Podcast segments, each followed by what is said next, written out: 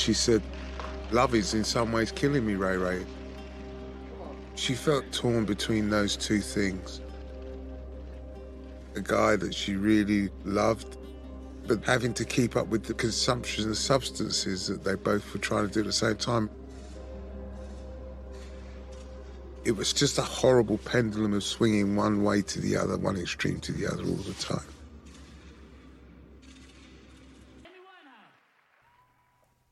7월 22일 오늘은 금요일이고요. FM 영화 음악 시작하겠습니다.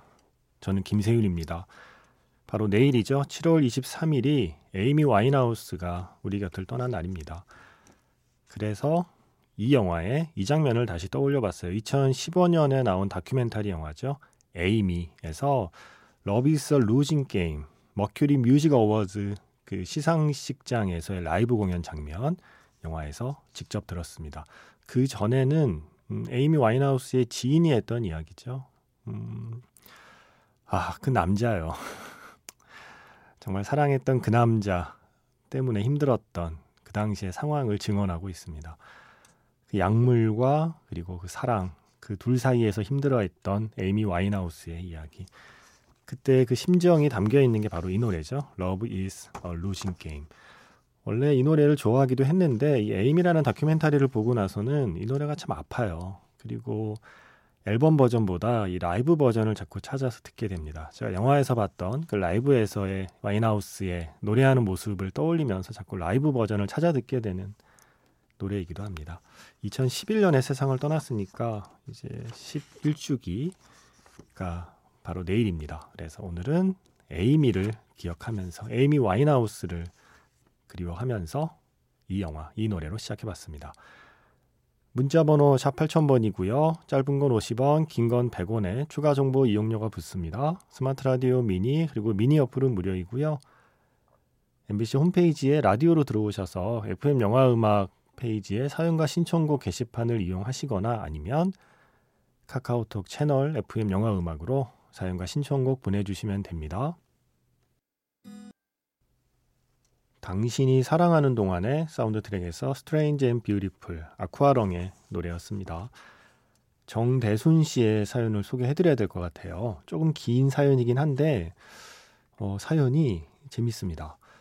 제가 예전에 이주연의 영화음악 시절에 방송을 탔던 사연이긴 한데요. 이번에 매직아워 스페셜 시카고 편을 들으면서 생각나 한 번 더 얘기해 보려 합니다. 10년 전쯤에 겨울에 미국 10개 도시 정도를 여행 간 적이 있었고 시카고도 갔었습니다. 시카고에 있을 때 꼭 한번 가려고 했던 곳 중에 위커파크도 있었죠. 바로 당신이 사랑하는 동안에 라는 영화에 나오는 바로 그 공원. 그 영화를 좋아해서 꼭 가보고 싶었습니다. 마침내 갔는데 영화에서 본 거랑은 느낌이 다르더라고요. 눈이 쌓여 있지 않아서 그런가 하면서도 뭐 사진도 찍고 주위도 둘러보고 어쨌든 좋았습니다.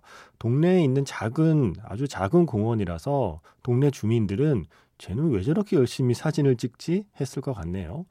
한국에 돌아온 뒤에 혹시나 해서 인터넷 검색을 열심히 해보니 실제 영화를 촬영한 장소는 아니 시카고가 아니라 캐나다 몬트리올의 어느 공원이라는 정보를 알게 되었습니다.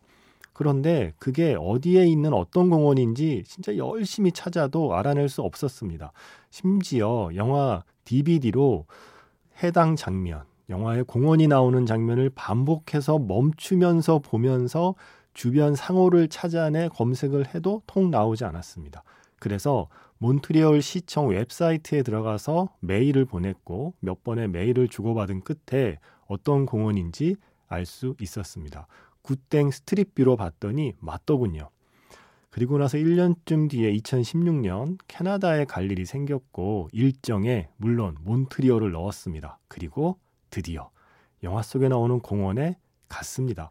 10월쯤이라 눈이 쌓인 건 또 볼 수 없었습니다. 하지만 거기가 맞았어요. 신이 나서 또 사진을 찍고 아마 동네 주민들은 또 쟤는 또 왜 저러나 싶었겠죠. 영화에 나오는 핫도그 가게는 없었습니다. 영화 촬영을 위해 설치했던 것 같아요. 영화를 촬영한 공원의 이름은 파르크 단테입니다. 몬트리올이 있는 퀘벡주는 불어를 영어보다 많이 쓰고 그래서 지명도 불어 지명이 대부분이었습니다. 파르크 단테 P-A-R-C D-A-N-T 여기서 단테는 바로 그 시인 단테였습니다. 그의 이름을 딴 공원이라고 하네요. 음, 단테 흉상도 그 안에 있었습니다. 공원 안에. 작가님, 실제 장소 가고 싶으시면 캐나다로 가세요. 시카고가 아니라 파르크 단테로 가셔야 됩니다. 라고 하시면서 콜드플레이의 Scientist 신청하셨는데 이게 나간 지 얼마 안 돼서 어, 오늘은 Strange and Beautiful을 대신 들려드렸습니다. 어, 고맙습니다. 아니 이런 이런 꿀팁을 어, 실제 촬영은 캐나다에서 했군요. 예, 파르크 단테 예, P-A-R-C D-A-N-T-E 여기가 실제 영화를 찍은 곳이래요. 시카고에 위커 파크가 나오긴 하지만 아마 잠깐 뭐 위커 파크 주변에서 찍고 실제 공원 장면은 여기서 찍었나 봅니다. 영화 속 공원 꼭 찾아가고 싶으신 분은 명심하세요. 시카고에 위커 파크가 있지만 촬영은 캐나다 몬트리올에서 했습니다. 어, 정대순 씨 근데 대단하시다. 저는 검색하다가 안 나오면 말았을 것 같은데 몬트리올 시청에 메일을 보내 와 이건 어, 일단 메일을 영어로 쓰셨다는 거잖아요. 예, 저는 도저히 할 수 없는 저 영어로 보내려면 또 한글로 써서 또 배수탁 작가한테 또 굽신굽신거리면서 부탁해야 되잖아요. 또 얼마나 또 예, 잘난 척을 하면서 또 영어로 또 써주겠어요. 그게 내가 싫어서라도 예. 저는 안 보냈을 텐데 와 근데 정말 정성이 대단하시네요. 어, 근데 영 좀 죄송한 마음이 드네요. 콜드플레이의 사이언티스를 콕 찍어서 신청하셨는데 못 들려드리는 게 그래서 콜드플레이의 다른 노래를 대신 들려드리려고 해요. 영화 유열의 음악 앨범에 쓰인 노래죠. 콜드플레이의 Fix You. 역시 사운드 트랙은 사랑 이야기의 사운드 트랙 음악들이 좋죠. 예. 먼저 유열의 음악 앨범에서 콜드플레이의 Fix You였고요.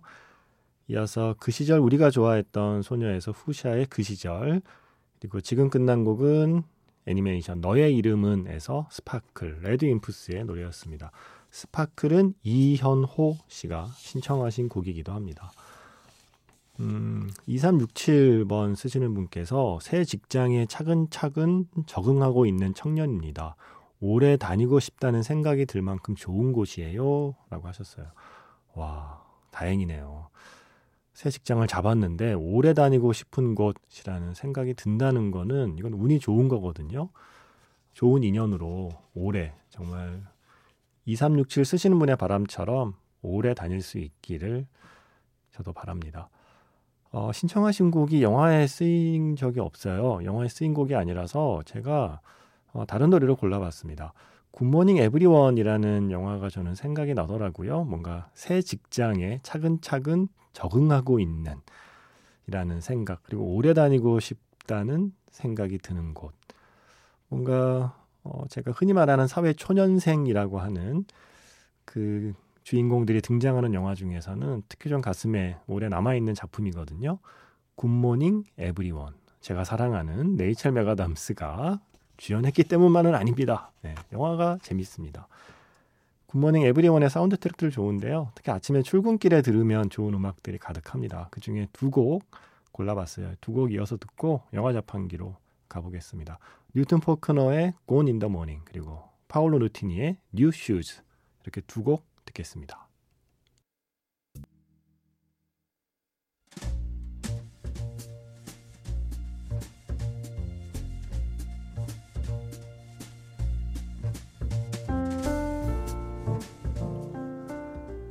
다시 꺼내보는 그 장면, 영화 자판기.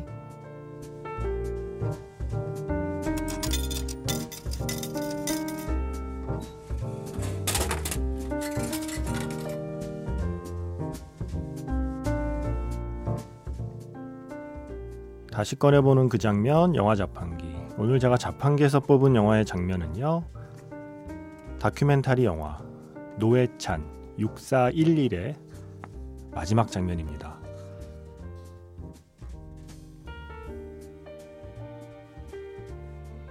그는 과연 어떤 사람이었는지, 그의 삶은 우리 사회에 그리고 우리 시대에 어떤 의미였는지 차근차근 되짚어서 정리하던 다큐멘터리 노회찬 6411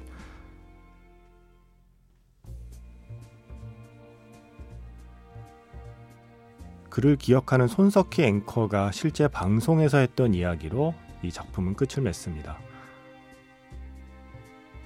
손석희 앵커의 앵커 브리핑을 마무리하기 전 목이 메인 듯 한동안 아니 오랫동안 말을 잇지 못하는 그의 추모사가 이 다큐멘터리의 마지막 장면입니다.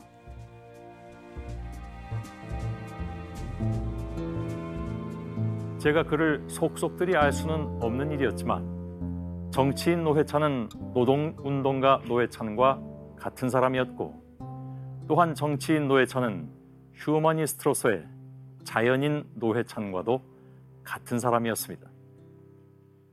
그래서 그의 놀라운 죽음 직후에 제가 알고 있던 노회찬이라는 사람을 어떻게 규정할 수 있는가를 한동안 고심했고 그 답을 희미하게 찾아내 가다가 결국은 또 다른 세파에 떠밀려서 그만 잊어버리고 있던 차에 논란이 된 그 발언은 나왔습니다.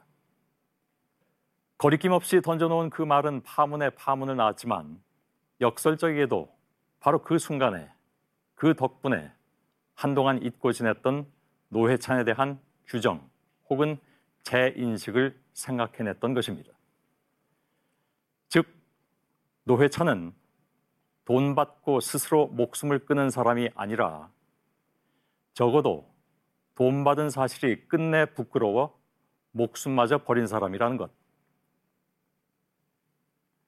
그보다 비교할 수 없이 더 큰 비리를 지닌 사람들의 행태를 떠올린다면 우리는 세상을 등진 그의 행위를 미화할 수는 없지만 그가 가졌던 부끄러움은 존중해 줄 수 있다는 것. 이것이 그에 대한 평가에서 가장 중요한 것을 빼버린 그 차디찬 일가를 듣고 난 뒤 마침내 도달하게 된 저의 결론이었습니다. 다시 꺼내보는 그 장면, 영화 자판기. 오늘은 지난해 개봉했던 다큐멘터리 영화죠. 노회찬 6411 마지막 장면. 어, 손석희 앵커의 앵커 브리핑으로 다큐멘터리를 마무리하고 있죠. 그래서 이거 방송이야 뭐야 하셨을 텐데 다큐멘터리에서 인용된 방송 장면이었습니다. 중간에 좀 방송 사고처럼 오래 침묵이 이어진 건 음, 실제 방송에서 그렇게 오래 말을 잇지 못했기 때문입니다. 그리고 이어서 들으신 곡은 생전에 노회찬 의원께서 첼로로 연주했던 곡이기도 하죠. 솔베이지의 노래 그리그의 곡이요. 오늘은 미샤 마이스키의 첼로 그리고 릴리 마이스키의 피아노로 함께했습니다. 박현준 씨 7월 23일은 고 노회찬 의원의 기일이네요.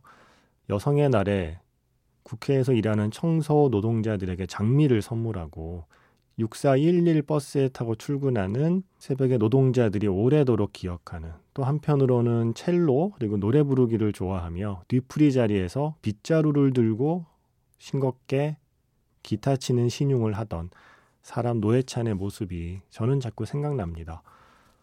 우리가 살면서 더러운 것을 전혀 묻히지 않고 사는 건 쉽지 않은 것 같아요. 아마 누구도 쉽지 않을 거라고 생각합니다. 하지만 적어도 그 부끄러움을 솔직하게 고백하고 용서를 구하는 정치인이 한 명쯤 우리 곁에 있다면 참 든든하고 좋겠다는 생각은 합니다. 또한 노회찬이라는 사람은 그 부끄러움을 견디기에는 너무나도 여린 사람이었다는 것에 마음이 쓰입니다. 하시면서 신청하신 곡이었습니다. 어, 7월 23일은 그래서 저는 언제나 에이미 와인하우스와 그리고 노회찬 의원 음, 생각을 하는 날이 될 수밖에 없습니다. 2018년 네, 세상을 떠났고요. 음, 노동운동가 노회찬에서 정치인 노회찬으로 인생의 새 페이지를 넘길 무렵에 그 전환기에 운 좋게 좀 가까운 거리에서 제가 지켜볼 기회가 있었던 분이 기도 해요. 그래서 저도 좀 남다른 기억을 갖고 있고 또 남다른 존경심을 갖고 있는 정치인이기도 합니다. 그래서 이런 표현이 가능할지 모르겠습니다만 그의 마지막을 미화할 수는 없지만 또 미워할 수도 없는 삶을 살았던 분으로 저는 마음에 담아두고 있습니다. 그냥 그리워하는 마음만으로 오늘 영화 자판기 준비해 봤습니다. 음, 첼로 연주로 마무리하려고 해요. 7월의 모리꼬네, 엔니오 모리꼬네의 음악을 새롭게 연주한 버전. 그 중에서 말레나의 테마를 요요마의 첼로로 그리고 칼리파, 라 칼리파를 하우자의 첼로로 이렇게 두 곡 이어 들으면서 마무리하겠습니다. 지금까지 FM 영화 음악 저는 김세윤이었습니다.